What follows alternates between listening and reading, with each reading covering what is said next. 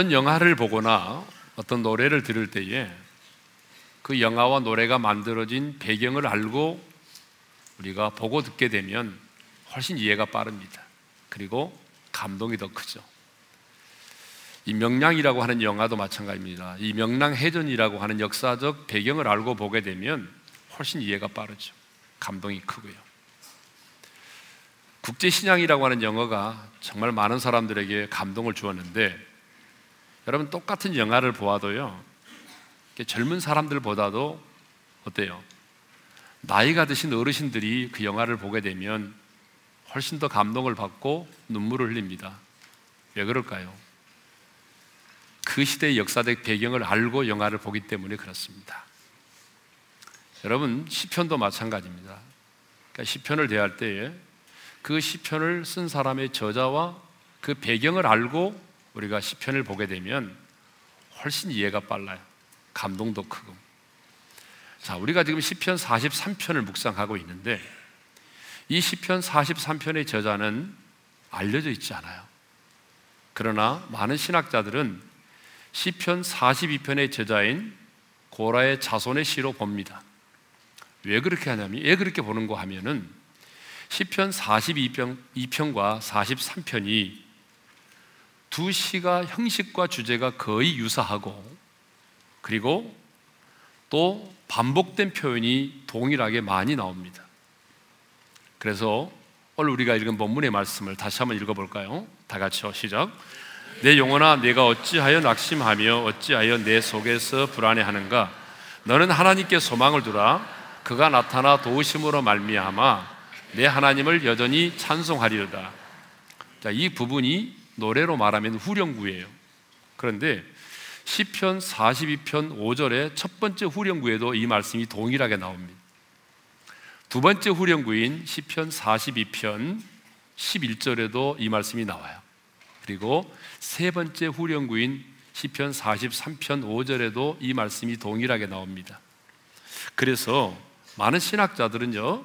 시편 42편과 43편을 나누지 않고 하나의 시로 보는 경우도 있습니다.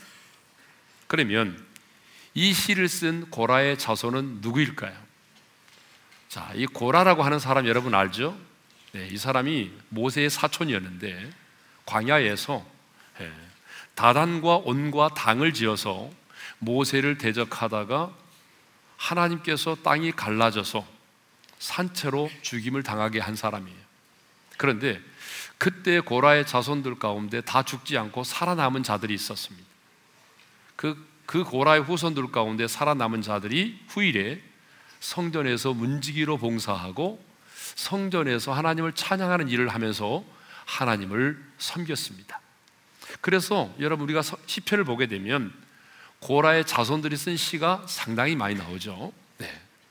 자, 그렇다면 고라의 자손 중에 한 사람이 언제 이 시를 썼을까요? 그것은요, 바벨론의 침략으로 인해서 많은 사람이 포로로 끌려갔죠. 이 고라의 자손 중에 한 사람도 바벨론의 포로로 끌려갔습니다.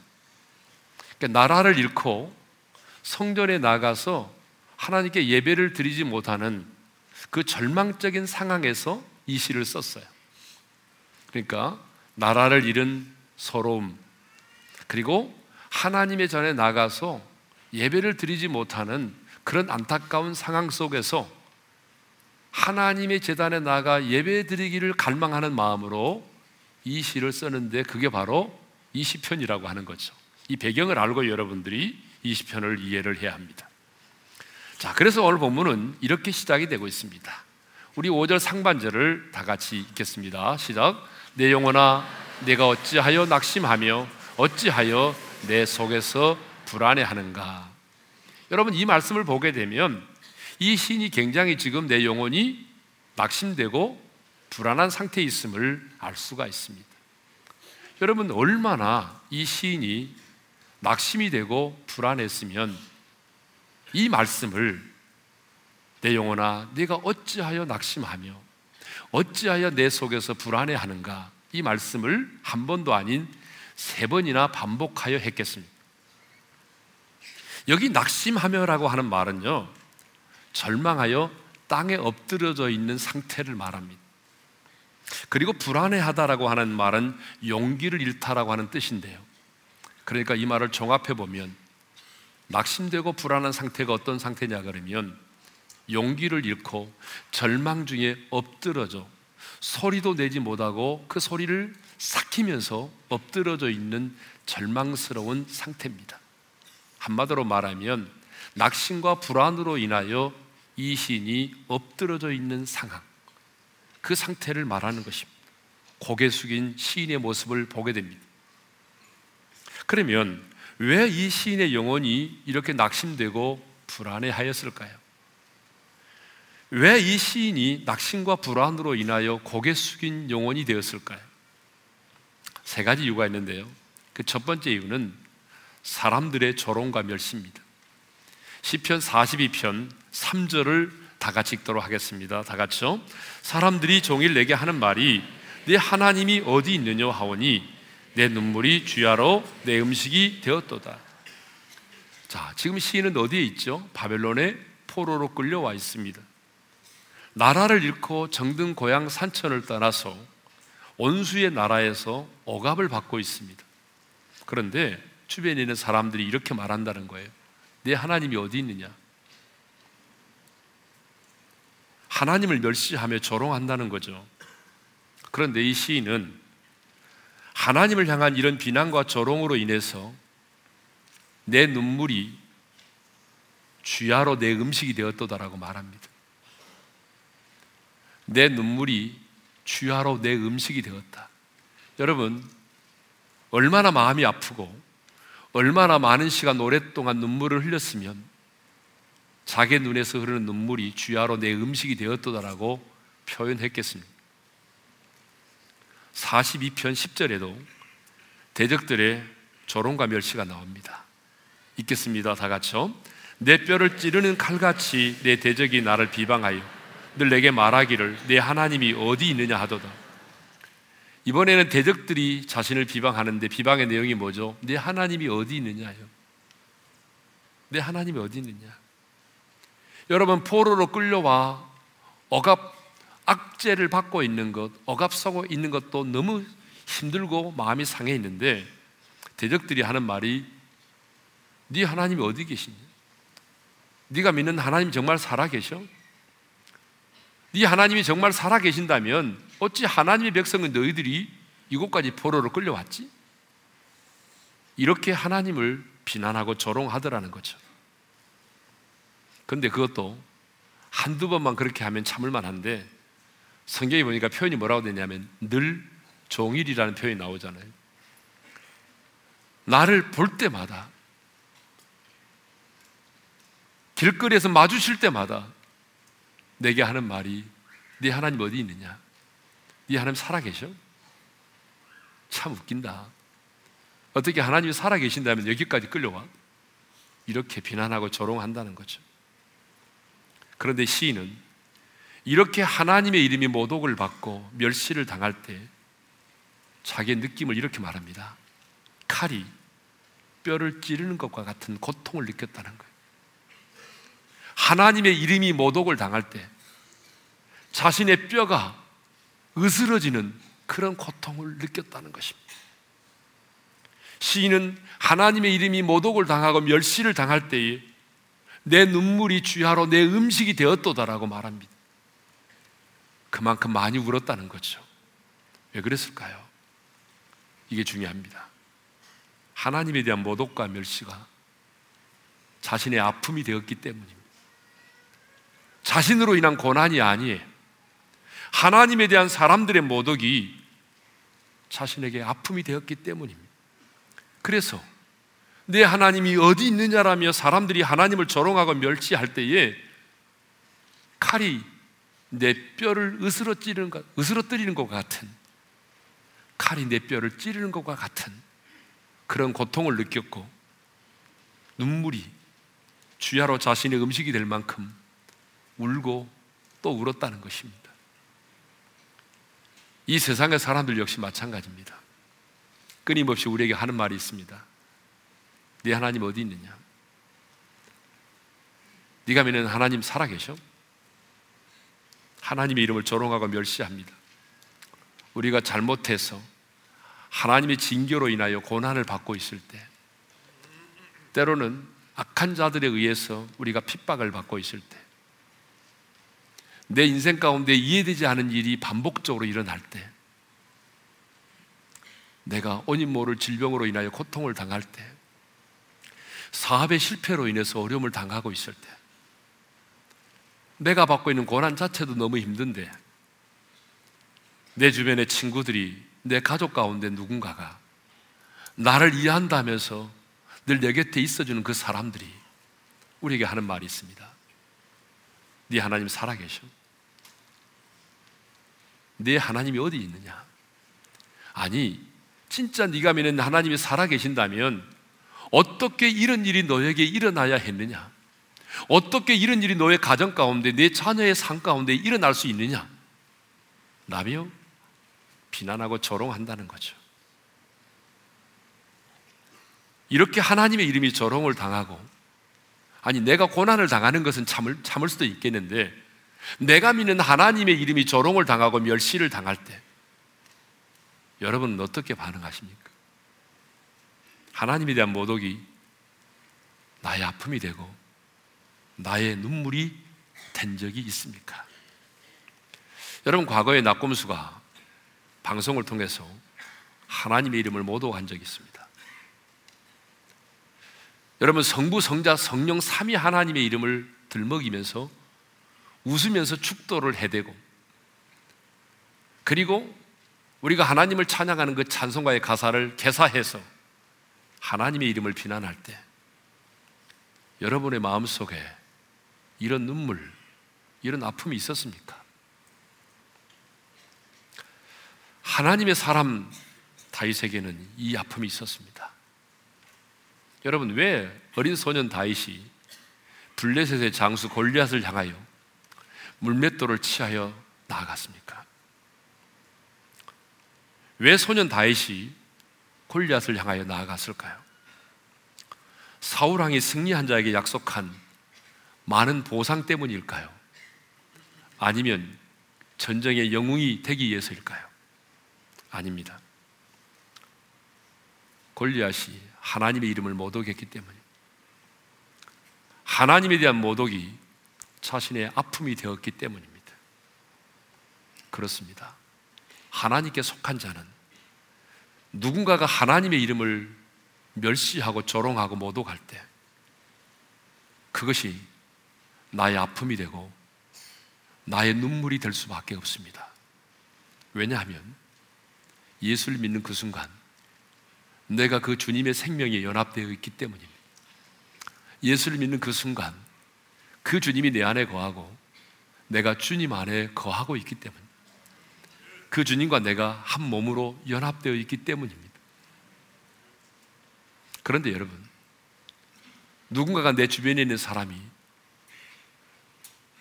내가 믿는 예수 그리스도의 이름을 비난하고 조롱할 때 내게 아무런 느낌이 없다면 아니 요즘에 이런 분들이 많아요. 사회적인 분위기에 편승해서 덩달아 하나님을 방자 여기고 하나님의 이름을 모독하고 하나님의 몸된 교회를 허무는 자들이 있습니다. 여러분, 여러분은 어떻습니까? 우리가 가족이라고 하는 게 뭐죠? 내 가족 중에 누군가가 어려움을 당하면 우리는 한 가족이기 때문에 아픔을 동일하게 느낍니다. 마찬가지입니다. 내가 하나님께 속한 하나님의 사람이라면 내가 믿는 그분, 내가 속한 그분이 사람들에 의해서 비난을 받고 멸시를 받고 조롱을 받으면 내 느낌이 다릅니다. 아픕니다. 눈물이 납니다. 그런데 그런 상황 속에서 내게 아무런 느낌이 없다면 여러분 저는 분명히 말할 수 있습니다. 그분은 어쩌면 하나님께 속한 자가 아닐 수 있습니다. 교회는 다닐지 몰라도 여러분 하나님께 속한 자는 아닙니다. 왜 이 시인이 낙심되고 불안했습니까? 하나님에 대한 사람들의 조롱과 멸시 때문이었죠. 두 번째로 왜 이 시인이 낙심과 불안으로 인해서 고개 숙인 영혼이 됐습니까? 그것은 하나님의 침묵과 하나님의 방임이었습니다.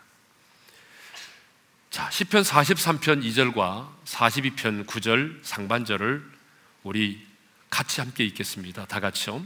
주는 나의 힘이 되신 하나님이시거늘 어찌하여 나를 버리셨나이까? 내 반석이신 하나님께 말하기를 어찌하여 나를 잊으셨나이까? 우리 한번 따라서 합시다. 어찌하여 나를 버리셨나이까? 어찌하여 나를 잊으셨나이까? 주님은 내게 있어 전능하신 하나님이실진데 어찌하여 지금의 상황 속에서 나를 건져주시지 않습니까? 주님은 내 인생의 반석이실진데 어찌하여 나를 잊으셨나이까? 시인은 오랫동안 간사하고 불의한 자들에 의해서 억압을 받고 있었습니다. 하나님께서 자신을 버린 것처럼 느껴졌습니다. 아니, 마땅히 내게 힘이 되어야 할 하나님이 이제 나를 버리신 것처럼 느껴졌습니다.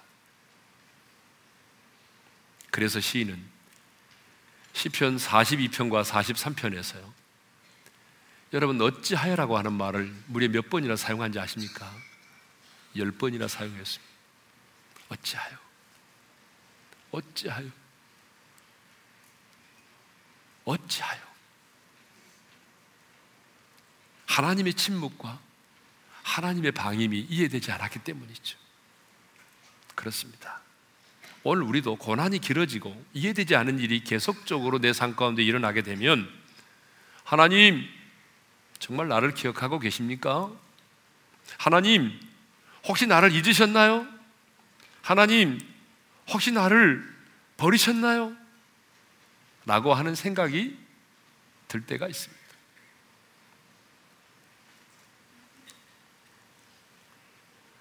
악한 자들에 의해서 하나님의 이름이 모독을 당하고 선한 사람들이 IS와 같은 사람들에게 끌려가서 참수를 당하는 모습을 보면 하나님이 그들을 버리셨나요? 하나님 그들을 잊으셨나요? 라고 하는 생각이 들 때도 있습니다. 그래서 다윗도 10편 22편 1절에서 이렇게 절규한 적이 있습니다. 다 같이 읽겠습니다. 내 하나님이여, 내 하나님이여, 어찌 나를 버리셨나요? 여러분, 하나님의 마음에 합한 사람도 때론 이런 절규를 할 때가 있었어요. 심지어는 우리 예수님도 십자가에 달려 죽으실 때에 십자가에서 이런 절규를 하셨어요. 나의 하나님, 나의 하나님, 어찌하여 나를 버리셨나이까? 라는 절규를 하셨습니다. 자, 우리가 이렇게 이 세상을 살아가면서 고난이 길어지고 이해할 수 없는 일들이 계속적으로 일어나게 되면 꼭 하나님께 버림받은 것처럼 하나님이 나를 잊어버리신 것처럼 그런 느낌을 받을 때가 있다는 거죠. 세 번째로 왜 이 시인이 낭만과 불안으로 인해서 고개 숙인 영혼이 되었습니까? 하나님의 전에 나가 예배를 드릴 수 없는 상황 때문이었습니다. 지금 시인이 어디에 있다고요? 바벨론의 포로로 잡혀와 있습니다. 그러므로 하나님의 전에 나가 예배를 드릴 수가 없어요. 이 고라의 자손이 어떤 사람이라고요? 하나님의 성전에서 찬양으로 하나님께 예배를 드리던 사람이에요. 그런데 하나님의 재단에서 하나님을 예배하던 자가 지금 바벨론의 포로로 끌려와 하나님의 재단에서 예배할 수 없는 이 상황이에요. 그래서 하나님의 재단에 나가서 큰 기쁨으로 하나님께 예배를 드리고 싶었어요. 그래서 우리가 지난 주일날 묵상했던 것처럼 4절 상반절을 읽습니다. 다 같이요. 내가 하나님의 재단에 나아가 나의 큰 기쁨에 하나님께 이르리이다. 이 시인은 자신의 영혼이 왜 낙심되고 불안해하는지 그 이유를 분명히 알고 있었습니다. 지금 자신의 영혼이 낙심되고 불안한 이유는요, 꼭 원수들의 억압 때문만도 아니에요. 원수들의 비난과 멸시 때문만도 아니었어요. 그것은 내가 지금 하나님의 전에 나아가서 예배를 드리지 못하고 있다는 거예요. 하나님과 멀어졌기 때문이라는 거죠. 그래서 그는 하나님의 재단에 나아가 나의 큰 기쁨에 하나님께 예배를 드리기를 너무너무 간절히 사모했습니다. 얼마나 이 시인이 하나님의 재단에 나아가 예배 드리기를 사모했느냐 그러면요. 목마른 사슴이 시냇물을 찾기에 갈급한 같이 그렇게 예배를 사모했어요. 그래서 시편 42편 1절에 이렇게 말하잖아요.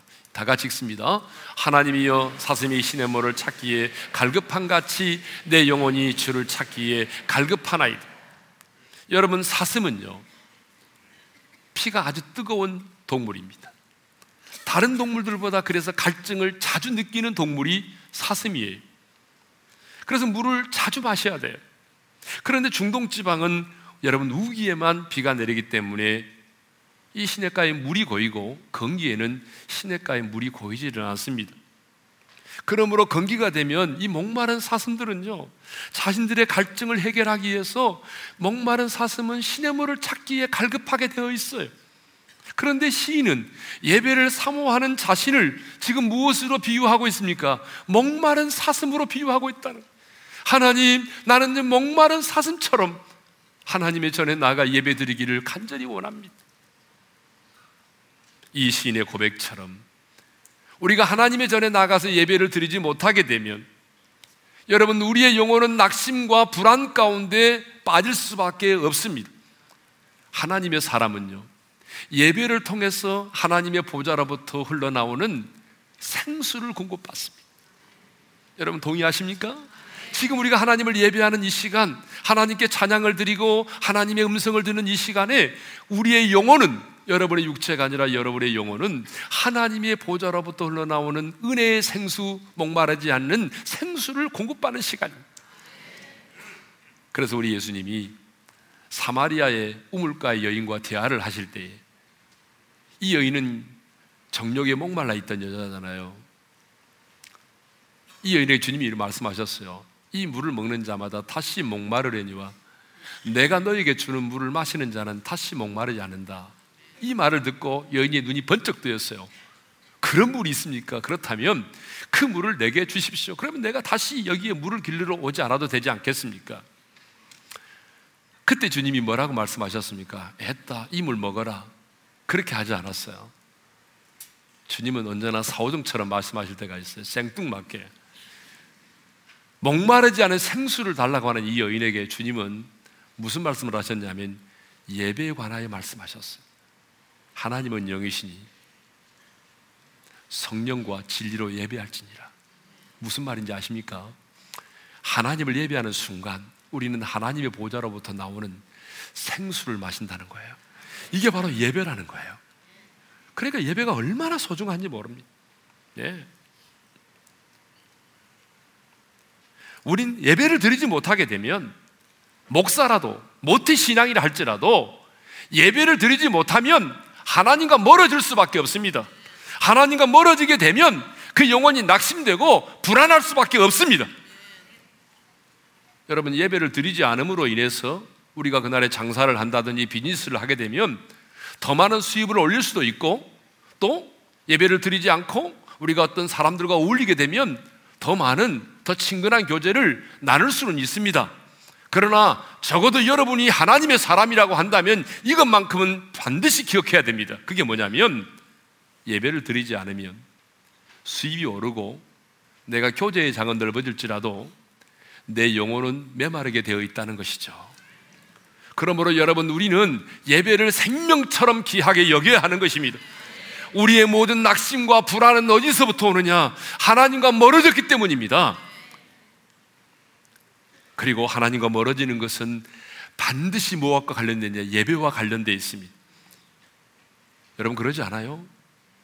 내 영혼이 낙심되고 불안할 때 여러분 예배를 점검해 보세요. 내가 하나님과 멀어진 이유는 여러분 예배가 잘못돼서 그래요. 예배가 회복되지 않아서 그래요. 이 시인은 예배를 드리지 못하는 그 상황으로 인하여 낙심과 불안 가운데 빠지게 된 것입니다. 그러면 어떻게 하면 낙심과 불안으로 인해서 고개 숙인 내 영혼이 다시 살아나고 회복될 수 있을까요? 오늘 이 시인은 우리에게 세 가지를 답을 주고 있습니다. 세 가지 제안을 하고 있습니다. 첫째로 가장 먼저 자신의 영혼을 향하여 외치라는 거예요. 자, 우리 5절 상반절을 읽겠습니다. 다 같이요. 내 영혼아, 내가 어찌하여 낙심하며 어찌하여 내 속에서 불안해 하는가? 시인은 자신의 영혼이 낙심되고 불안해 할 때에 그것을 숨기려고 하지 않았습니다. 슬프고 불안한 자신의 심정을 솔직한 그대로 드러내었습니다. 그리고 자신의 영혼을 향하여 이렇게 외쳤습니다. 다른 사람의 영혼이 아닙니다. 내 영혼입니다. 내 영혼아, 내 영혼아, 내가 어찌하여 낙심하며 어찌하여 내 속에서 불안해하는고? 시인은 온수의 압제로 인하여 슬픔 가운데 다니게 될 때에 여러분 대적자들이 내 영혼아 대적자들이 네 하나님이 어디 있느냐? 그렇게 하나님의 이름을 멸시하고 조롱할 때에 하나님이 나를 잊어버리신 것처럼 느껴질 때에 그런 하나님을 원망하지 않았습니다. 가장 먼저 자신의 영혼을 향하여 외쳤습니다. 내 영혼아, 네가 왜 낭망하고 있니? 내 영혼아, 왜 네 속에서 불안해하고 있니? 자신의 영혼을 향하여 외쳤다는 것입니다. 이게 중요합니다. 여러분, 영혼이 살아나는 게 우선이기 때문이죠. 우리의 상황과 환경이 좋아져도 내 영혼이 살아나지 못한다면 여러분, 무슨 의미가 있겠어요? 그래서 먼저 내 자신의 영혼을 향하여 외친 것입니다. 다윗도 그랬습니다. 힘들고 어려울 때 내 영혼아 여호와를 송축하라고 얘기했습니다. 내 영혼아 여호와를 송축하라. 이 송축하라고 하는 말이 무슨 말이냐면 바라크인데요. 축복이라는 말입니다. 그러니까 이 말은 내 영혼아 여호와를 성축하라 이 말은 무슨 말이겠어요? 내 영혼아 여호와를 축복하라 이 말이에요. 근데 여러분 한번 생각해 보세요. 피조물인 인간이 절대자이신 하나님, 조물주신 하나님을 축복할 수 있습니까? 유한한 인간이 무한하신 하나님을 어떻게 축복합니까? 불가능하죠. 근데 하나님 말씀합니다. 나를 축복하라. 여러분, 우리가 하나님을 축복한다는 게 뭐예요, 그러면? 여러분, 우리가 하나님을 축복한다는 것은 다른 의미가 아닙니다. 하나님이 나를 위하여 행하신 그 놀라운 일들과 하나님이 내게 주신 축복들을 내가 인정해 드리고 그 일로 인해서 그분께 감사를 표현하는 것입니다. 주님이 나를 구원해 주셨습니다. 주님이 이 모든 거 주님이 하셨습니다. 이렇게 주님이 내게 행하신 일들을 인정하고 감사하고 예? 이게 바로 뭐죠? 하나님을 축복하는 것입니다. 다윗이 힘들고 어려운 상황 속에서도 자신의 영혼을 향하여 여호와를 송축하라고 명령했던 것처럼 여러분 우리도 사방으로 우겨싸임을 당할 때 내 영혼이 낙심되고 불안할 때 내 영혼을 향하여 외쳐야 됩니다. 내 영혼아, 네가 어찌 하여 낙심하며 어찌하여 내 속에서 불안해하는가? 이게 참 중요합니다. 시인은요 자신의 영혼을 자신이 지금 처해 있는 상황과 환경으로부터 분리시키기를 원했습니다. 왜요? 내 영혼이 사는 것이 우선이기 때문에. 그런데 여기서 끝나면 안 됩니다. 내 영혼을 향하여 외치는 것으로 끝나면 안 됩니다. 그것은 의사가 처방을 하지 않고 꼭 진단만 하고 끝내는 것과 같습니다. 시인은 자신의 영혼을 향하여 외친 다음에 처방을 내립니다. 그것이 무엇입니까? 너는 하나님께 소망을 두라는 것입니다. 여러분 5절 상반절을 다시 한번 읽겠습니다. 다 같이요. 내 영혼아 내가 어찌하여 낙심하며 어찌하여 내 속에서 불안해하는가? 너는 하나님께 소망을 두라. 우리 한번 따라서 하겠습니다. 너는 하나님께 소망을 두라. 시인은 자신의 상황 속에서 해결의 실마리를 찾으려고 하지 않았습니다. 여러분, 이게 다른 겁니다. 세상의 사람들과 우리와의 다른 점이 뭐냐면 세상의 사람들은 어떤 문제가 터지면 그 문제 자체로부터 해결의 실마리를 찾으려고 합니다. 그런데 하나님의 사람은 여러분, 내가 처해 있는 문제와 상황으로부터 해결의 실마리를 찾으려고 하지 않습니다. 시인은 눈을 들어 하나님을 바라보았습니다. 하나님의 재단에 하나님의 재단에 나아가 예배를 드릴 수 없는 이 현실. 대적들이 내 하나님이 어디 있느냐며 하나님을 모독하고 멸시하는 이 현실 속에서도 그는 자신을 영혼을 향하여 너는 하나님께 소망을 두라고 외쳤습니다. 낙심과 불안으로 고개 숙인 자신의 영혼을 향하여 너는 하나님을 바라라는 것이에요. 이전 성경에서는 하나님께 소망을 두라가 아니라 하나님을 바라라고 되어 있습니다. 하나님을 바라보라고 되어 있습니다. 하나님께 소망을 두라, 하나님을 바라보라는 것이죠. 그렇다면 여러분 누가 이렇게 낙심되고 불안한 상황 가운데서 하나님을 바라볼 수 있나요? 누가 낙심되고 불안한 이 상황 속에서 하나님께 소망을 둘 수 있나요? 누가? 여러분 아무나 하나님께 소망을 두는 게 아닙니다. 아무나 이 상황 속에서 하나님을 바라보는 게 아닙니다. 누가 바라보죠? 바로 오직 하나님만이 내 인생의 해답이 되신다는 사실을 믿는 사람입니다. 오직 하나님만이 내가 처해 있는 이 상황의 문제를 오직 하나님만이 이 문제를 오직 하나님만이 이 상황 속에서 나를 건져 주실 수 있습니다. 나를 건져 주실 수 있는 분, 내 문제를 해결해 주실 수 있는 분은 주님밖에 없습니다. 라고 믿어지는 사람이 여러분 그 상황 속에서 하나님을 바라볼 수 있는 것이고 하나님께 소망을 두는 것입니다. 마지막 세 번째는 내 하나님을 여전히 찬양하라입니다. 우리 오전 하반절을 읽도록 하겠습니다. 다 같이요. 그가 나타나 도우심으로 말미암아 내 하나님을 여전히 찬송하리로다. 자, 왜 이 시인은 내가 내 하나님을 여전히 찬송하겠다라고 말합니까? 그가 나타나 도우심으로 말미암아 그가 나타나 도우심으로 말미암아 반석이 되신 그 하나님 나의 힘이 되신 그 하나님이 언젠가 나타나 나를 도와주실 것을 믿었기 때문이죠. 지금 사람들은 내 하나님이 어디 있느냐라고 나를 비난하고 조롱하고 있지만 지금 나는 바벨론의 포로로 잡혀와 하나님의 전에 나가 예배를 드릴 수 없는 상황 가운데 있지만 때가 되면 하나님께서 반드시 나타나셔서 우리를 저 바벨론의 포로에서 자유케 하시고 예루살렘으로 돌아가 무너진 재단을 수축하고 그 하나님의 재단에서 하나님께 예배를 드릴 수 있게 해 주실 것을 믿었다 그 말이에요.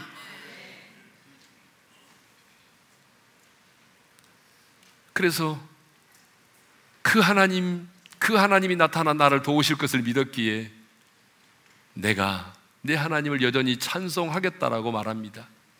그런데 여러분, 내 하나님을 여전히 찬송하리로다. 이 말씀을 묵상하고 묵상해 보면 저는 두 가지 단어가 제 마음에 와닿습니다. 여러분 어떤 단어가 와닿습니까? 내 하나님을 여전히 찬송하리로다. 저는 두 가지 단어가 내 마음에 와닿는데 하나는 내 하나님입니다. 내 하나님을 여전히 찬송하리로다. 우리는 다른 사람이 아닌 다른 사람의 하나님이 아닌 여러분 내 하나님을 찬양해야 하는 것입니다. 내가 경험한 하나님, 나를 기억하시고 나를 붙드시고 나와 함께 하시는 내 하나님을 찬양해야 합니다. 사실 다른 사람의 하나님은요, 나와 아무런 상관이 없습니다. 내 남편의 하나님, 내 아내의 하나님, 내 부모의 하나님은 나와 상관이 없어요.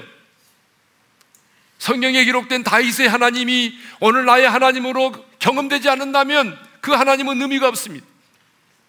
아브라함의 하나님이 나의 하나님으로 경험되지 않는다면 여러분 그 아브라함의 하나님은 아브라함의 하나님일 뿐입니다.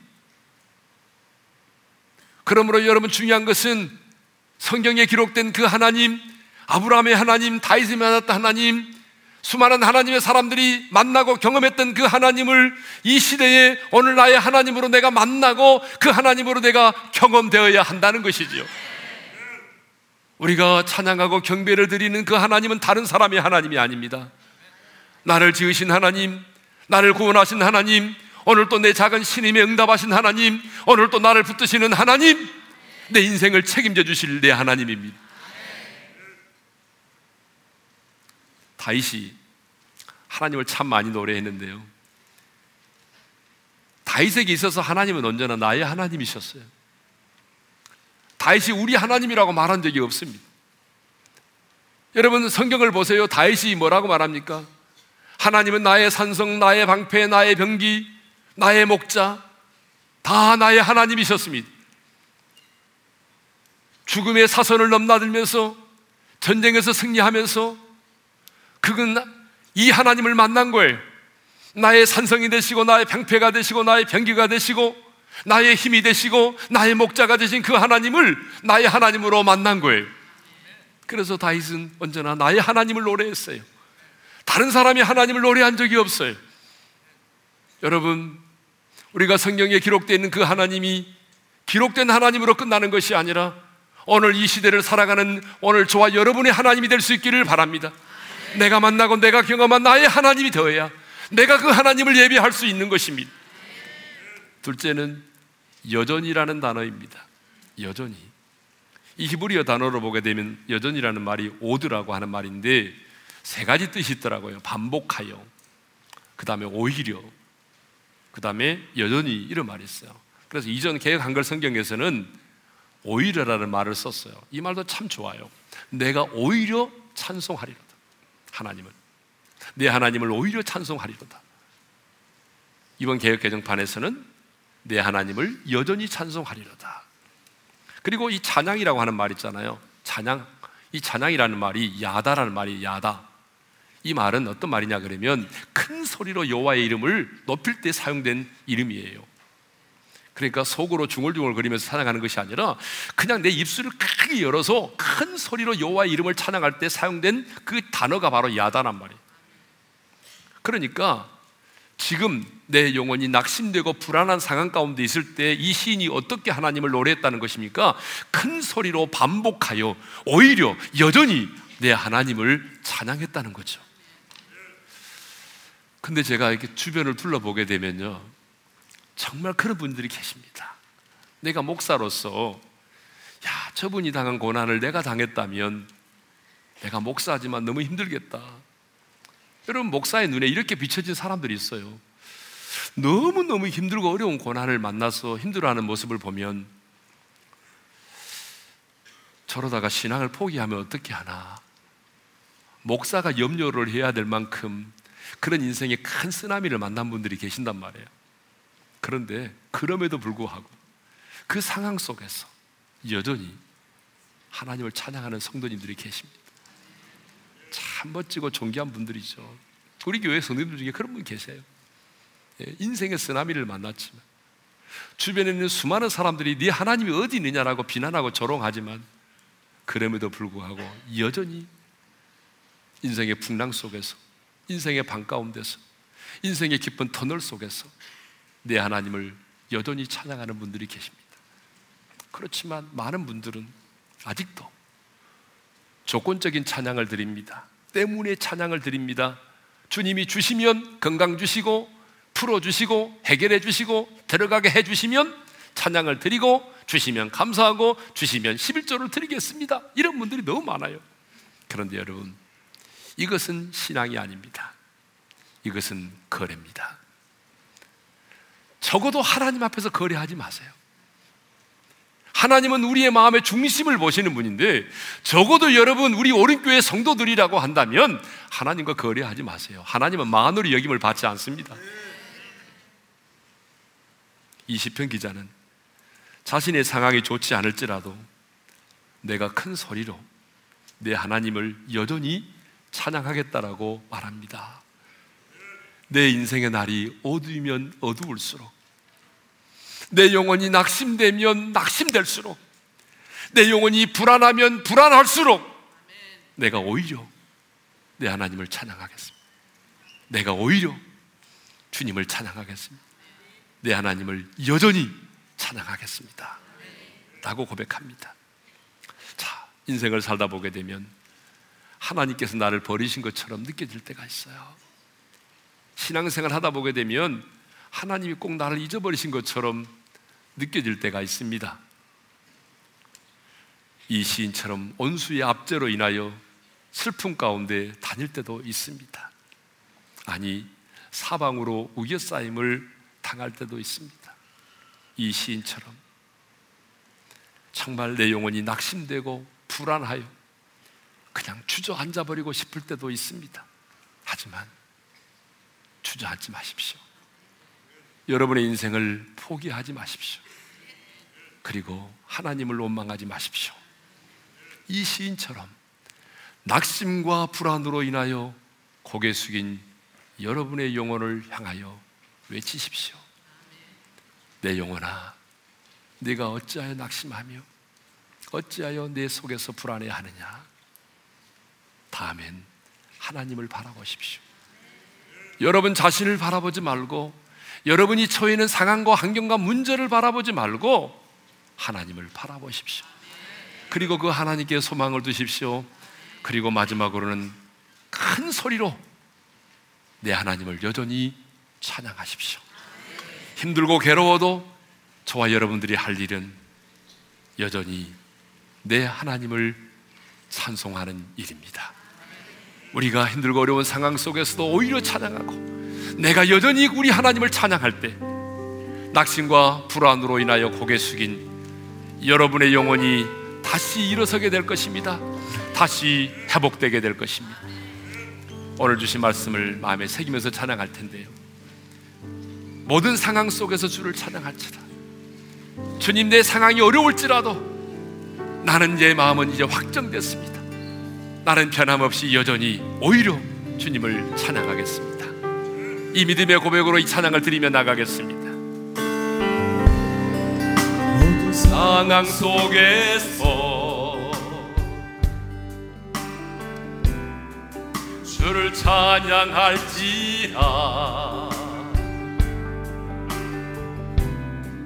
주는 너의 큰 사랑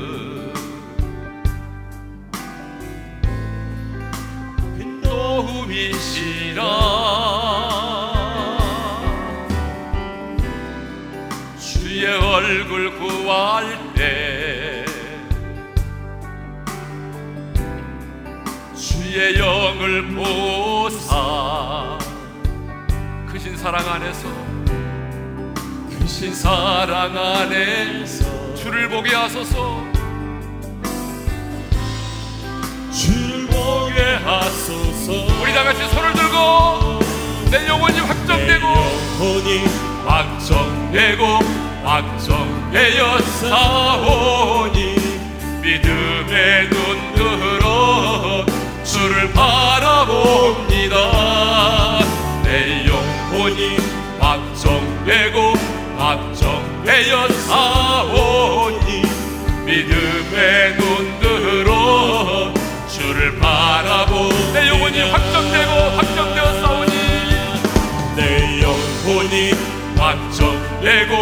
확정되어 싸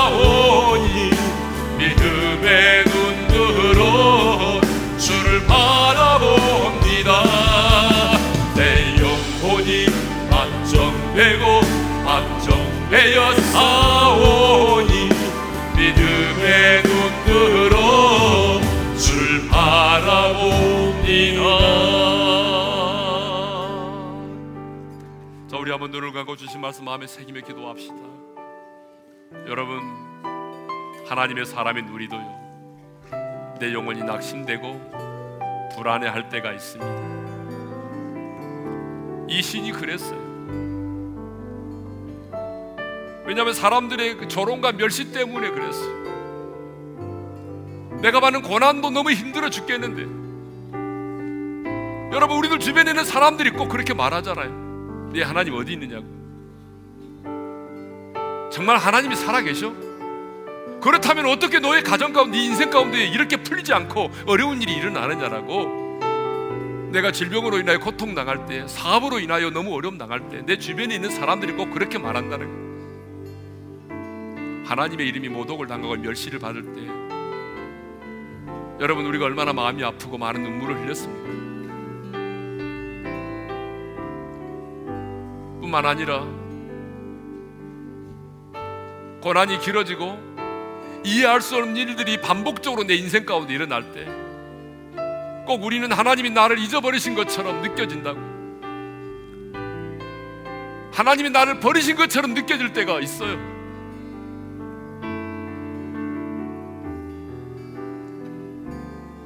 뿐만 아니라 내가 하나님의 전에 나가 예배를 온전하게 드리지 못할 때 내가 하나님과 예배를 통해 멀어질 때 하나님께 가까이 나가지 못할 때 여러분 우리 영혼은 낙심되고 불안한 거예요.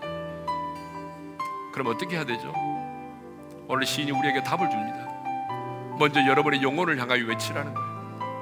숨기려고 하지 말라는 거예요 솔직하게. 여러분의 영혼을 향하여 명하라는 거예요. 내 영혼아 네가 어찌하여 낙심되며 어찌하여 내 속에서 불안해하느냐? 진단으로 끝나지 말고 그 다음에는 하나님을 바라보라는 거지. 하나님께 소망을 두라는 거예요. 그리고 마지막에는 그가 나타나서서 이 모든 것들을 이루실 것을 믿는 믿음으로 내 하나님을 여전히 찬양하십시오. 밤이 깊어지면 깊어질수록 내 마음이 불안하면 더 불안할수록 여전히 하나님을 찬양하십시다. 다른 사람의 하나님이 아닌 내 하나님을 찬양합시다. 오늘 이 시간 내가 어떤 상황 가운데서도 내 하나님을 여전히 찬양하겠습니다라는 믿음의 고백으로 우리 다 같이 주여 한번 외치고 부르짖어 기도하며 나가기를 원합니다. 주여! 아버지 하나님 그렇습니다. 인생을 살다 보게 되면 내 영혼이 낙심되고 불안할 때가 있습니다. 주여 내 영혼이 낙심되고 불안할 때 아버지 하나님 우리가 내 영혼을 향하여 외치기를 원합니다. 내 영혼을 향한 내 영혼아. 내 영혼아 네가 어찌하여 낙심되며 내 속에서 불안해하느냐? 하나님 거기서 머무르지 아니하고 우리가 내 자신을 바라보지 아니하고 환경을 바라보지 않고 문제를 바라보지 아니하며 눈을 들어 하나님을 바라보겠습니다. 하나님께 소망을 두겠습니다. 그리고 여전히 내 하나님을 찬양하겠습니다. 이해되지 않은 일이 있을지라도 인생의 밤이 깊어질지라도 내 인생의 방향에 내가 옳지 않은 방향으로 이끌어진다 할지라도. 하나님 여전히 내 하나님을 찬양하겠습니다. 우리가 여전히 하나님을 찬양할 때에 아버지 하나님이여 고개 숙인 우리의 영혼이 회복되게 하시고 낙심과 불안으로 인하여 고개 숙인 우리의 영혼이 다시 한번 치유되고 회복되는 놀라운 역사들이 일어나게 도와주시옵소서. 망정되어 싸우니 믿음의 눈들